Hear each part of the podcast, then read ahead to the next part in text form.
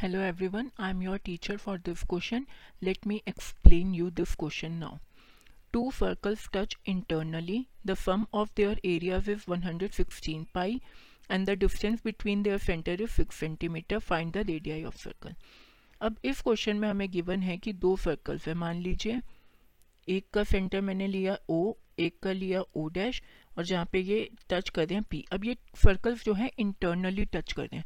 Internally touch करने का मतलब है कि जो इनके सेंटर्स के बीच का डिस्टेंस है, वो क्या होगा? दोनों रेडियाई के बीच का डिफरेंस मतलब अगर मैं एक की रेडियाई आर लेती हूँ तो दूसरे की क्या हो जाएगी?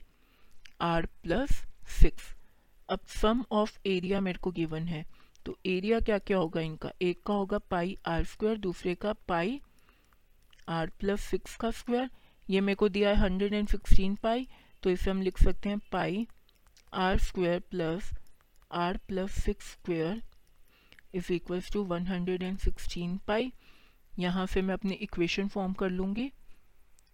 R square plus six r minus forty equal to zero इसके दो फैक्टर्स बनेंगे मेरे आर प्लस टेन और आर माइनस फोर तो यहाँ से आर की दो वैल्यू आ जाएँगी माइनस टेन और फोर अब रेडियाई मेरी नेगेटिव नहीं हो सकती है तो मैं माइनस टेन को निगलेक्ट करके क्या लूँगी? फोर इसका मतलब जो मेरी रेडियाई ऑफ़ गिवन सर्कल्स थी, वो क्या हो जाएँगी? एक होएगी फोर सेंटीमीटर एक six plus four ten centimetre I hope you understood this explanation thank you